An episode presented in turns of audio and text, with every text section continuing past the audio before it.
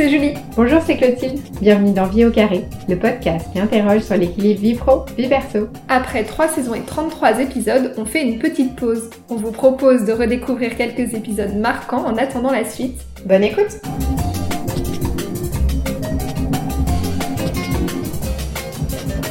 Bonjour, aujourd'hui c'est Clotilde et je suis ravie de vous retrouver pour le premier épisode de la saison 2 de Vie au carré. Cette semaine, vous allez découvrir comment Catherine Barba, pionnière du web, businesswoman accomplie et workaholic fini, gère ses équilibres vie pro et vie perso. Eh bien, en travaillant dessus, elle a conscience que c'est un exercice compliqué, elle a d'ailleurs connu quelques turbulences dans sa vie de famille, mais en travaillant sur elle, sur son couple, et en définissant ce qui est essentiel pour elle, elle a su aujourd'hui trouver un bon équilibre. Mais je ne vous dis pas tout. Bon épisode.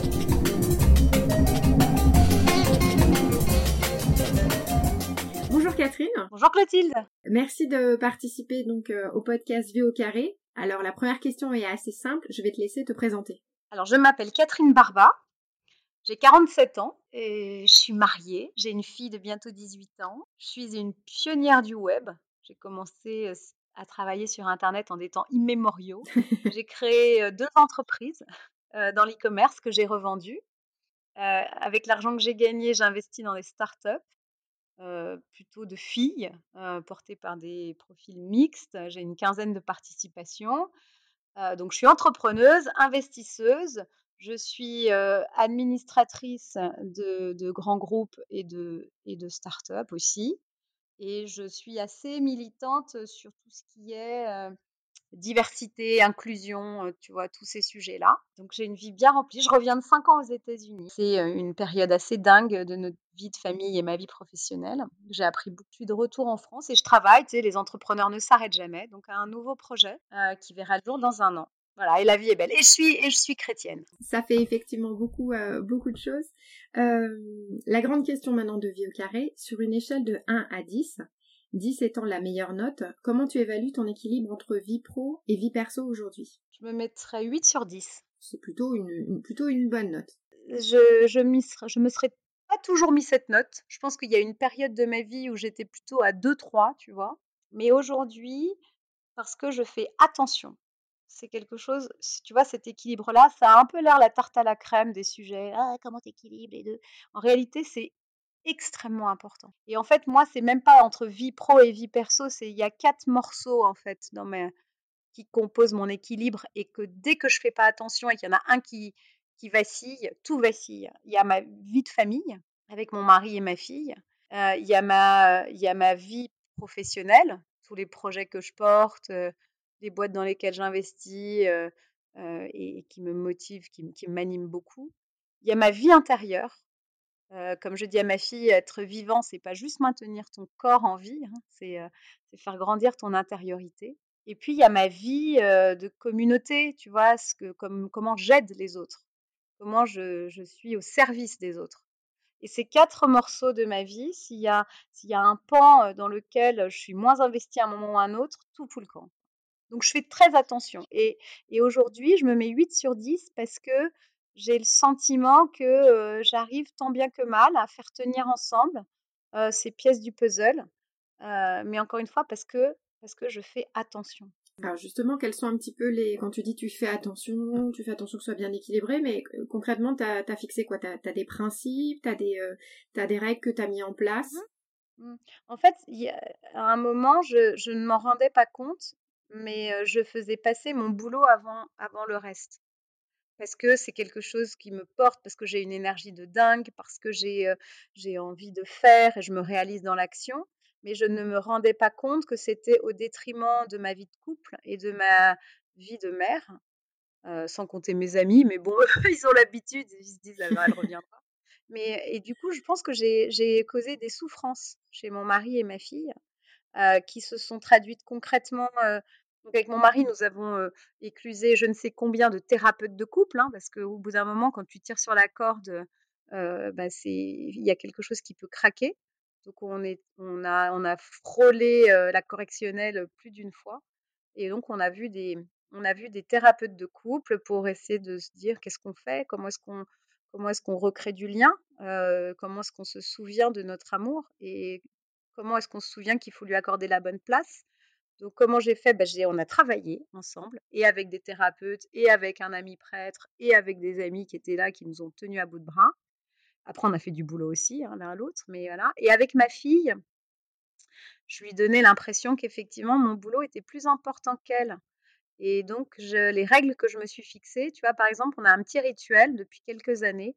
Tous les matins, c'est moi qui la réveille et je lui dis la même phrase. Euh, tous les matins, je lui dis, je lui chuchote à l'oreille, j'ai besoin de ton sourire pour commencer ma journée. C'est pour ça que je te réveille. J'avais lu ça dans un livre merveilleux. Et donc, c'est notre petit rituel, tu vois, c'est je lui redis à quel point j'ai besoin d'elle. Et à 18 ans, elle l'écoute euh, elle l'écoute encore? Parce que c'est vrai que des fois quand on est ado, la période d'ado est pas forcément facile. Elle a eu une, période, une adolescence de, on va dire, de 12, elle a commencé tôt, hein. de 12 à 16 ans, euh, assez costaud. On était à New York, c'était euh, rock'n'roll. Mais, mais on n'a jamais enlevé ça. Donc, ça, je, lui dis cette petite phrase. On lit ensemble. On a des petits rituels de lecture. Euh, je lui fais réciter ses devoirs, j'adore ça. Je suis une maman, enfin on est des parents super exigeants pour l'école, tu vois, donc euh, forcément on suit ça de très très près. Donc tu arrives à préserver ta bulle, euh, du moins dès qu'elle, est plus très très bien, tu arrives à remettre un peu une bulle dans, familiale et à bien la, la, séparer du, du boulot? Ben, je sais pas si c'est une bulle en fait, hein, c'est vraiment c'est, c'est le cœur de ma vie, c'est ma colonne vertébrale. De même que le matin, je sais pas ce que tu fais, toi, le premier moment quand tu allumes ton téléphone, ce que tu fais avec.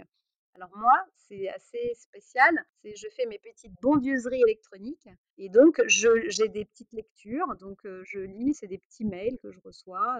Évangile au quotidien, une minute avec Marie, passe un quart d'heure. C'est mieux que de lire la presse parce que ça te fout moins le bourdon. Ça me permet de mettre à distance tout ce que je vais vivre dans la journée et à me rappeler que dans dans nos vies, enfin quel que soit le nom qu'on donne, il y a un truc, il y a quelque chose de plus grand que nous.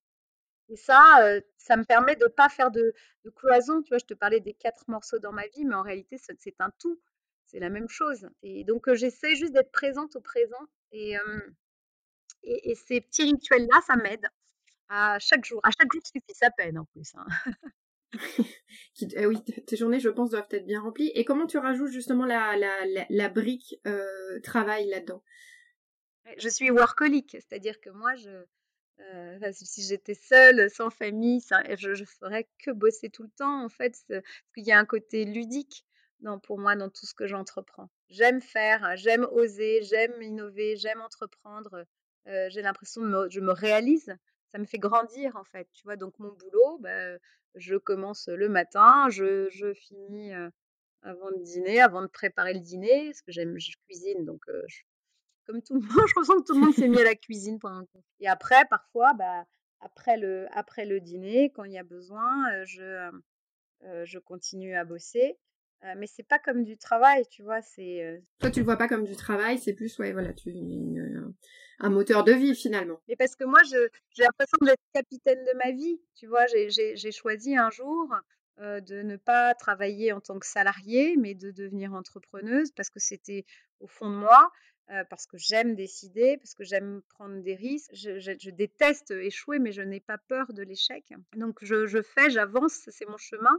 Donc je suis profondément indépendante. Je suis à un petit centre de profit à moi toute seule. Après, je fais travailler des indépendants, des freelances, des, tu vois, autour de moi, mais j'ai plus d'équipe et je ne suis pas moi-même salariée. Donc ça change un peu la donne. Mais j'ai l'impression que de plus en plus de gens vont se retrouver dans cette configuration, que ce soit choisi ou subi dans les mois et les années qui viennent. En préparant un peu notre entretien, j'ai vu que tu avais euh, été enceinte. En même temps, tu as lancé une boîte, je crois, la même année ou plus ou moins en même temps. Oui, tout à fait. Ma première entreprise, Cash Store, le site de Cashback. Qui a été un grand succès. Mais du coup, euh, comment tu as géré un peu ces deux, euh, ces deux facettes? Parce que c'est quand même deux épreuves assez costauds à gérer en même temps en plus. Ah ben, je t'en rajoute une troisième, c'est que dans le même temps, mon mari créait la sienne. ah oui. Donc on a eu des triplés, quoi, tu vois, en quelque sorte. Et comment vous avez géré alors? C'était. Euh, alors ça, je, ne le recommande à personne. Ne faites pas ça. Malheureux, ne faites pas ça. C'est euh, l'arrivée d'un enfant est un sacré chamboulement on te le dit pas assez, tu sais, tu as l'impression que c'est l'apothéose de ta vie d'amour, en fait, pas du tout. c'est un cataclysme. Parce que, parce que tu as un équilibre à recréer, donc c'est très très compliqué. donc déjà, il faut retrouver ton équilibre. ta vie prend de la hauteur, mais il n'y a que des turbulences qui commencent en fait. Après, il y a créer sa boîte, c'est très très intensif. Plus quand ton mari crée la sienne, donc donc je, je, gérais mal. D'ailleurs, notre fille, la je crois que la première chose qu'elle a faite quand elle a commencé à marcher et qu'elle a pris des choses avec ses mains, c'est qu'elle a pris mon ordinateur, elle l'a cassé, elle l'a fait ah tomber par terre. le message était assez clair, je crois. Est-ce que qu'est-ce qu'il y a justement dans les, équilibres? Donc tu, dis que tu as une note de 8 maintenant sur 10, que ça n'a pas toujours été donc comme ça.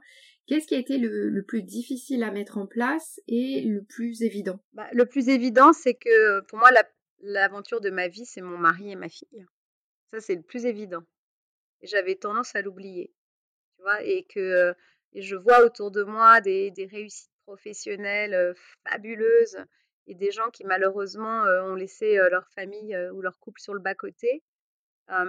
et je, je regarde, j'ai aucun jugement, tu vois, qui suis-je pour juger personne. En revanche, c'est pas quelque chose qui me fait rêver. C'est pas mon.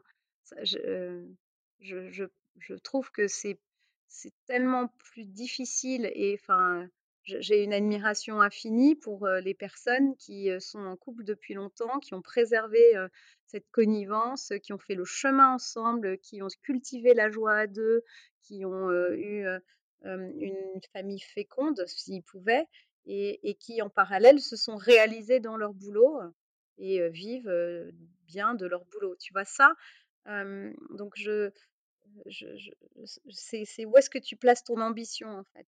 Et pour moi, la, le plus difficile, enfin le plus évident, c'est de te souvenir que la, quelle est la grande aventure de ta vie. Et moi, je crois que c'est celle-ci. Le plus difficile, c'est de le mettre en pratique, parce qu'une fois que tu le sais, après, il faut, mmh, il faut, il faut, enfin, c'est une question de gestion de ton, de ton temps. et pas te laisser embarquer par le boulot. En tout cas, moi, c'est mon risque. Et aujourd'hui, je fais attention. Encore une fois, l'attention, c'est un très beau mot, en fait donc concrètement, bah, je, m'interdis, je me pose des interdictions avec une discipline germanique. je suis espagnole hein, d'origine, mais j'ai une discipline germanique pour ça. C'est que je, il y a des choses que je m'interdis de faire parce que je sais que ça fait que ça peut causer de la souffrance, tu vois, de, des moments de week-end où je bosse pas, où j'attends que tout le monde dorme pour que je m'y mette à pas de loup faire attention à l'autre, ne jamais laisser le sentiment à l'autre que tu, passes après. Mmh. Est-ce qu'on peut revenir un petit peu, tu parlais tout à l'heure de ta vie d'expat, tu as vécu 5 ans, ans à New York. Pourquoi vous êtes parti et qu'est-ce que ça a donné justement, alors je suppose que c'était pour le travail, mais qu'est-ce que ça a donné les, justement tes équilibres et la vie de famille dans tout ça? Alors, on est parti parce que je rêvais de vivre à New York, ce que femme veut. mon, mari avait vendu sa boîte. moi, j'avais vendu ma deuxième entreprise. Et donc, on s'était dit, qu'est-ce qu'on fait? Profitons-en pour, pour vivre quelque chose de différent. Et moi, je rêvais de vivre à New York. C'était un rêve d'enfant. Et j'ai convaincu, j'ai même forcé, ça c'est très mauvais, j'ai forcé mon mari à venir, convaincu ma fille, et le but, c'était vraiment de partir pour vivre autre chose, faire des rencontres, apprendre, découvrir, tu prendre du souffle. Il n'y avait pas de nécessité. On est arrivé là-bas. Moi, j'ai tout de suite créé une boîte en arrivant là-bas. Et chaque fois que je, moi, je m'invente des dream jobs. Donc là, je m'étais dit, je vais regarder tout ce qui se fait d'innovant en matière de transformation numérique des entreprises, en particulier dans le retail. Je vais interviewer des dirigeants, des DRH, des directeurs de l'innovation, du digital, et je vais essayer de comprendre quels sont les ressorts d'une boîte qui se réinvente plus vite que les autres. Et tout ce savoir que je vais emmagasiner, je vais le transmettre aux entreprises françaises. Tu vois, c'est pour leur donner du souffle, de l'élan, sous forme de conférences, voilà, essentiellement. Et c'est ce que j'ai fait. Donc, je me suis lancée à corps perdu là-dedans. Je suis arrivée, j'ai branché, je me suis branchée à, l'énergie de New York et j'ai commencé à rencontrer des tonnes de gens, à, faire des vidéos, à, lancer mon activité. Mon mari qui y allait en, en, traînant les pieds était très malheureux. On était en immense décalage. Il venait de vendre sa boîte. Notre fille commençait à passer à l'adolescence. Il venait de perdre son papa. Enfin, on a été vraiment très très loin. donc, toi, ça a été un moment difficile dans notre histoire de couple. On a mis longtemps à s'en remettre. On a fait des thérapeutes de, couple américaines, assez cocasses, j'avoue. On pourrait faire des, bonnes scènes de films, ça. Et puis, euh, et, puis après, euh, il y a la chance aussi, mais euh, on a réussi à remonter, à retrouver un équilibre et à retrouver de la joie, alors que ça aurait pu partir en éclats. Notre fille, elle, elle était aux anges, en fait. Elle faisait sa vie de petite américaine avec ses amis. Et, je crois que c'est ces cinq ans qui marqueront toute sa vie.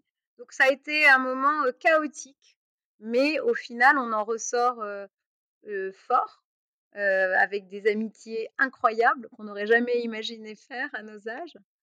Et puis, et puis moi, j'ai fait comme une sorte de MBA accéléré. J'ai appris tellement, tellement, tellement de choses sur les entreprises, sur le digital, sur l'investissement, sur la diversité.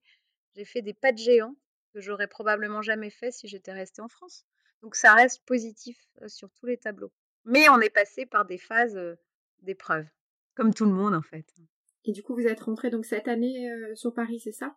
Oui, on est rentré il y a quatre mois, parce que être dans une tour à Manhattan, faire des zooms toute la journée en payant des loyers exorbitants, une école exorbitante, tout est très très très cher à New York, ça n'a pas vraiment de sens quand tu as un chez toi à Paris, tu vois. Donc on s'est dit qu'on rentrait un peu plus tôt que ce qui était prévu. Et c'est très bien, c'est super. Je suis hyper heureuse d'être rentrée. Il y a eu la, crise sanitaire aussi qui est venue un peu, un peu tout chambouler. Est-ce que cette crise, elle a renforcé ou transformé tes convictions Alors, ah, j'aimerais bien te poser la même question, tiens, parce que c'est intéressant. Bien sûr, en fait, pour tous, ça nous a permis de faire un pas de côté, je pense. Je pense que pour tous, ce moment qui était imprévu et, un arrêt, tout a été mis à l'arrêt, ça nous a permis de nous interroger sur, au fond, à quoi j'aspire Qu'est-ce qui m'anime Est-ce que ce pourquoi je me lève le matin, ce pourquoi je me bats, je, défends, je vends, j'achète, est-ce que ça a vraiment du sens? Et, qu'est-ce que j'ai envie de faire dans les années, les dizaines d'années qui restent dans mon boulot pour, pour aligner mes valeurs avec mes actions au quotidien. Et, et, moi, je, ça m'a permis de, d'abord, un, de décider de rentrer en France, de, mmh, de décider que dans mes activités d'investisseuse, de toujours considérer cette dimension d'impact dans, dans les projets que je veux soutenir financièrement. Alors ça a l'air d'être pareil, une commodité. Je veux dire, aujourd'hui, tout le monde a une dimension, tout le monde veut faire attention à l'autre, aux générations futures ou à la planète. En même temps, si tu le fais pas, tu n'as pas de clients. Donc, mais mais c'est devenu une règle pour moi. Donc, tu vois, ça a changé mon prisme d'investisseuse, ma thèse d'investissement. Et puis, et puis surtout, je me suis dit, ce que je vais faire en rentrant, il va y avoir une récession importante en France. Et moi, j'ai envie de mettre toute l'expérience que j'ai accumulée d'entrepreneuse, de la tech, du numérique, de l'e-commerce et cette énorme énergie que j'ai, je veux la mettre au service de mon pays. Enfin, j'ai envie de porter un projet avec une dimension sociale forte en France. je voulais revenir aussi sur un, un autre sujet euh, on t'a vu, en, alors je crois que c'était en début d'année euh, à la télévision, sur une émission que tu as fait sur M6. Mais comment tu as vécu un peu cette surmédiatisation? En fait, ce que j'ai vécu, c'est l'aventure. J'adore faire des choses nouvelles, donc se retrouver pendant un mois et demi à enregistrer une émission, voir passer des candidats, essayer de pas inventer une émission. Enfin, elle existait depuis longtemps un peu partout, mais elle n'existait pas en France. Moi, j'ai surtout. Oui, c'est un nouveau concept. Ce que j'ai vécu, c'est ça. C'est c'est partager avec le jury un mois et demi de vie tous les jours. c'est rencontrer des Français de partout, de tout profil. Ça m'a permis de découvrir l'incroyable richesse, diversité et l'envie de faire aussi des Français. Tu vois, j'ai trouvé que c'était génial de mettre le projecteur sur cet esprit entreprenant qui est plus présent qu'on ne le pense parfois. Mmh, donc voilà, j'ai surtout vécu ça. Après le reste, j'ai, en fait, les gens qui me connaissent te diraient que Catherine, elle se fout de tout. Ce qui est faux. Hein. Je me fous pas de tout, mais c'est que j'ai une sorte de, de, distance. Je peux pas t'expliquer. En fait, je, j'ai une conscience tellement présente et aiguë de la précarité de toute chose, de la finitude de toute chose, que il y a dans ma vie des choses importantes, urgentes, tristes, gaies, mais il y a rien de grave. Enfin, tu vois, donc donc, donc la, médiatisation, c'est comme tout, tout passe, donc c'est ça passe. Et il y a encore des gens là au supermarché encore qui me disent ah bonjour madame, je vous, je vous reconnais, tu vois, même avec le masque, c'est assez marrant, mais c'est pas pas important ça. Donc non, j'ai juste vécu cette expérience et si ça a pu donner envie à des gens d'entreprendre, mais c'est génial. Mmh. Et du coup, s'il faut s'armer pour être indépendant, au-delà de l'aspect business, si on reste sur notre thème des équilibres vie pro, vie perso, ton conseil, ce serait de, bien définir sa, finalement, sa colonne vertébrale et après mettre quand même quelques règles. C'est plus ou moins ce que tu as fait, si, je résume un petit peu. Euh. Oui, en même temps, quand tu es indépendant ou entrepreneur, euh, ta vie perso et ta vie pro ont tendance à se mélanger. Tu as moins de. Remarque, depuis que tout le monde travaille chez soi, je pense que c'est le cas un peu pour tout le monde, quel que soit ton job au fond. Mais, euh, c'est donc c'est vraiment arriver avec cette discipline à te dire là, je suis dans un truc de boulot jusqu'à telle heure et je ne fais rien d'autre. Je vais je vais pas sortir la machine ou, ou commencer une recette. Et quand je suis dans ma vie avec mes, mes, amis, ma famille, je suis là et je ne suis pas en train de penser à, relire le business plan machin. Tu vois, c'est c'est juste être présent au présent. C'est, c'est, et c'est ça le plus difficile. C'est avoir cette discipline. Je sais pas comment toi tu arrives à le faire, mais c'est je suis à ce que je fais. je, ne, je n'anticipe pas, je ne suis pas dans la nostalgie, je suis ancrée ici et maintenant. Je suis pleinement, il n'y a rien de plus important que ce que je suis en train de faire. Tu vois, par exemple, là, je suis avec toi. Je ne pense pas à ce que je vais faire après, je ne pense pas à ce qui s'est passé juste avant. Il n'y a rien de plus important que la conversation qu'on est en train d'avoir. Et c'est la seule façon de, de, de, de, faire. Enfin, moi, c'est la seule façon que j'ai trouvé de, de, remplir, d'être pleinement à mes journées et, et d'en faire des moments féconds. Pas facile, hein non. Tu sais, tu connais ce livre, Le pouvoir de l'instant présent ah, non, je Tolle? C'est un livre que m'avait offert un, un, un entrepreneur espagnol, un vieux monsieur, qui m'avait dit Tu verras quand tu seras une vieille dame et que tu te retourneras sur ta vie, tu te souviendras que des moments où tu étais totalement là. Quand tu as accouché, tu pensais pas, tu vois, à aller préchauffer le four à 250 et aller chercher la dinde. Tu pensais pas quand, quand ta fille a fait ses premiers pas, tu étais pleinement là. Quand... Et donc, elle dit ben, essaie de faire toutes choses comme si c'était des. Avec, beaucoup d'attention. quoi. Et, et j'y pense souvent à ce monsieur. Et ce bouquin m'a pas mal aidé. Donc ça aide les indépendants, mais ça aide tout le monde finalement. C'est comment est-ce que tu arrives à, être pleinement présent au présent? Comment, comment tu travailles ta gestion du stress? Parce qu'avec toutes les casquettes que tu as, tu dois quand même en avoir, même si tu es dans l'instant et que tu as, plutôt des équilibres bien gérés, mais on a quand même tous besoin à un moment d'évacuer. Est-ce que tu as une activité pour, pour éliminer un petit peu des, tensions Alors, j'ai pas beaucoup de stress. Tu vois, c'est, je suis hyper agitée et j'ai beaucoup d'énergie, donc ça me permet d'abattre des montagnes, mais, mais le stress, j'en ai moins. En revanche, ce qui m'apporte peut-être cette distance, finalement, c'est quand je me reconnecte à mon intériorité, quand je redescends au fond de moi, et que, et dans mon cas, ça prend la forme de la prière. La prière a une très grande place dans ma vie. Je prie beaucoup dans ma vie, dans ma journée, en fait. Et c'est des moments où j'ai le sentiment de, de redescendre loin de toute cette agitation, de ces to-do list interminables et où je, me reconnecte à, l'essentiel, à ce qui est plus grand que moi. À ce qui est chez moi, c'est une puissance d'amour hein, c'est, et, qui m'apporte beaucoup de sérénité. Donc, je, la prière, c'est quelque chose qui me permet d'avoir cette distance. Mais je pense que d'autres l'ont dans la contemplation d'une œuvre d'art ou de la mer ou la méditation. Moi, c'est dans une relation. La prière, c'est un lien avec quelqu'un. Et ça, c'est quelque chose qui, ah, c'est clair. Ça me donne beaucoup de force et ça me donne beaucoup de recul. Donc, donc le stress, il est minus en fait. Ou, sinon, j'avais un autre moyen. Tu vois, c'est tu, tu, c'est Google Earth. Tu télécharges l'appli où tu vois la Terre dans l'univers et tu vois le monde, la, la planète Terre, minuscule comme un grain de sable, et toi tu te dis, et moi je suis où sur ce grain de sable, et c'est quoi mon problème déjà? Donc je pense que ça permet de, ça permet de faire redescendre. La course aussi, je cours, je vais, je, vais courir avec mon mari. T'es crevé, t'as envie que ça s'arrête. Tu ne penses plus qu'à la douche qui s'approche à chaque fois. du coup, ça te, tu stresses pas, quoi. T'as pas le temps, t'es crevé. Et du coup, ça, c'est un, moment que t'as avec ton mari ou c'est de temps en temps vous le faites ou c'est systématique? Ah non, on fait régulièrement.